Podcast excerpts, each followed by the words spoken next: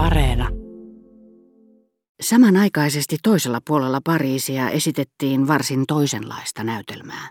Berma, kuten jo olen maininnut, oli kutsunut poikansa ja miniänsä kunniaksi muutamia ihmisiä teelle. Mutta vierailla vain ei tuntunut olevan kiirettä ilmaantua paikalle.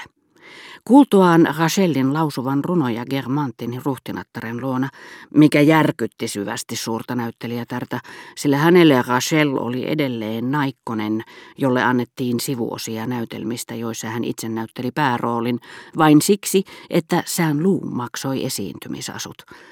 Ja järkytystä vain pahensi se, että Pariisin juorujen mukaan kutsuissa luki Germantin ruhtinatar, mutta varsinainen emäntä hänen luonaan oli Rachel.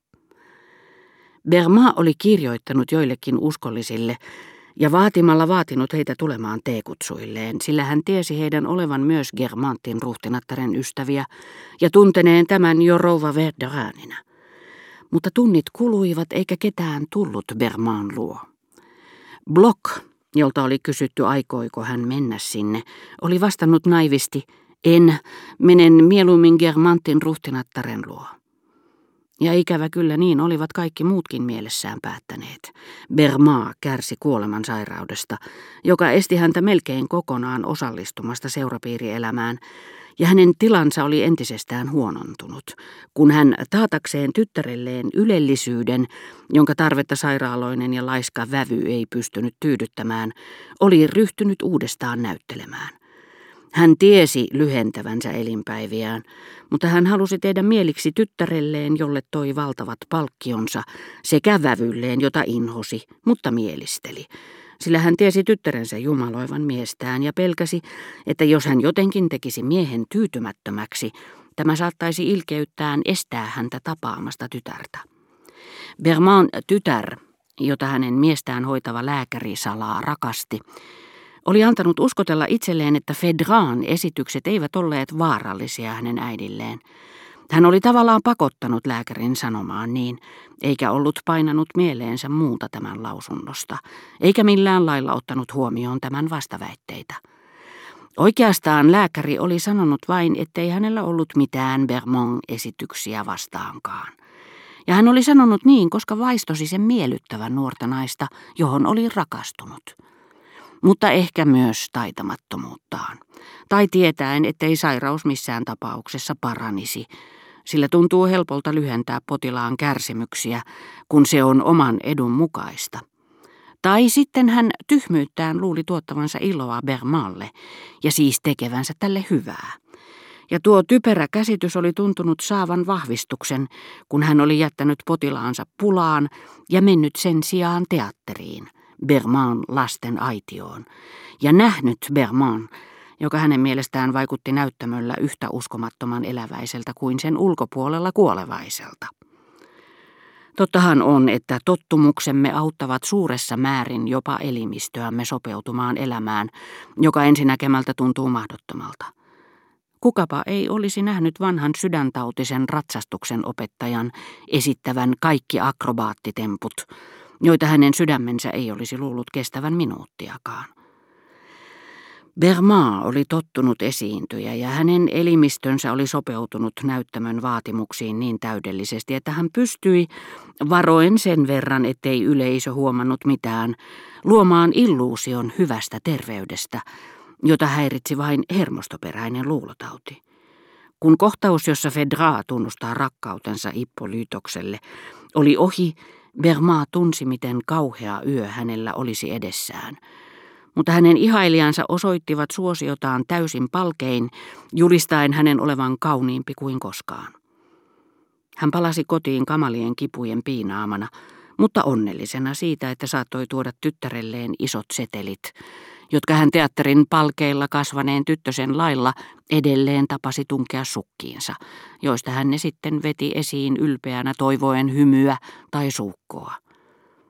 Ikävä kyllä setelit menivät kokonaan tyttären ja vävyn talon muodistusremontteihin. Ja koska se sijaitsi äidin talon vieressä, seurauksena oli lakkaamaton vasaranpauke, joka keskeytti vähän väliä suuren näyttelijättären kipeästi tarvitseman unen. Muodin vaihteluiden mukaan ja sopeutuakseen jonkun aatelisherra Xn tai Yn makuun, jonka toivoivat saavansa vieraikseen, tytär ja vävy remontoivat kaikki huoneet. Ja kun Berma tunsi unen, tuskiensa ainoan lievittäjän kaikonneen, hän tyytyi siihen, ettei enää nukahtaisi uudestaan. Mutta salaa hän kyllä halveksi muodikkaita muutostöitä, jotka edistivät hänen kuolemaansa ja tekivät hänen viimeiset päivänsä sietämättömiksi. Ja siksi hän varmasti niitä halveksikin. Se oli luonnollinen kosto siitä, mikä tekee kipeää ja mitä me emme pysty estämään. Toinen syy oli se, että hän oli tietoinen omasta nerokkuudestaan ja oli nuoresta asti nähnyt, miten merkityksettömiä muodin määräykset olivat, joten hän oli omassa taiteessaan pysynyt uskollisena perinteelle, jota oli aina kunnioittanut ja jonka ruumiillistuma hän suorastaan oli, minkä tähden hän arvioi asioita ja ihmisiä samalla tavalla kuin 30 vuotta sitten. Niinpä esimerkiksi Rachel, ei ollut hänelle nykyinen muodikas näyttelijätär, vaan naikkonen, jonka hän oli aikoinaan tuntenut. Bermaa muuten ei ollut luonteeltaan yhtään sen parempi kuin tyttärensä, joka oli juuri äidiltään periytyvyyden ja esimerkin vaikutuksesta, jota liiankin luonnollinen ihailu oli vielä vahvistanut, ammentanut itsekkyytensä, säälimättömän ivallisuutensa ja tunnottoman julmuutensa.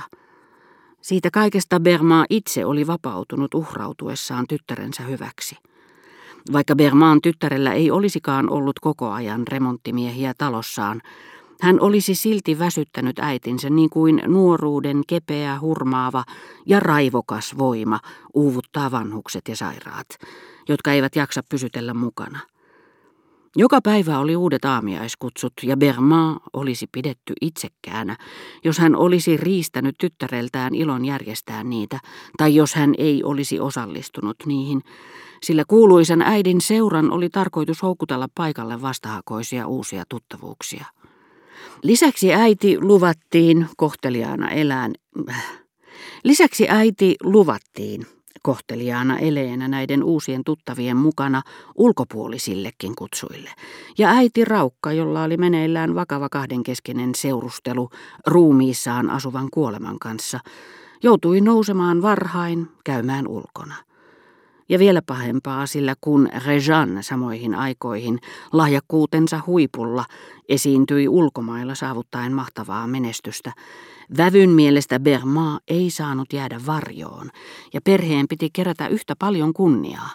Ja niinpä vävy pakotti Bermaan kiertueille, joiden aikana hänelle oli pakko antaa morfiiniruiskeita, mikä olisi voinut tappaa hänet, sillä hänen munuaisensa olivat huonossa kunnossa.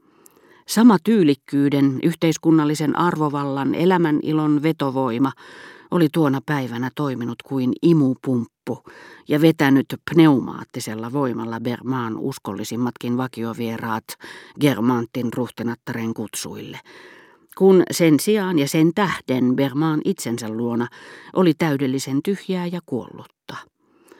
Paikalle oli tullut muuan nuori mies, joka oli ajatellut, että ehkä Bermaan kutsut olisivat yhtä loisteliaat. Kun Bermaan näki tuloajan kuluneen umpeen ja ymmärsi kaikkien tuttaviensa hylänneen hänet, hän käski tarjota teen ja he istahtivat pöydän ääreen kuin hautajaisaterialle. Bermaan kasvoissa ei ollut jäljellä mitään siitä, mikä oli eräänä puolipaaston iltana tehnyt minuun niin hämmentävän vaikutuksen, kun olin katsellut hänen valokuvaansa.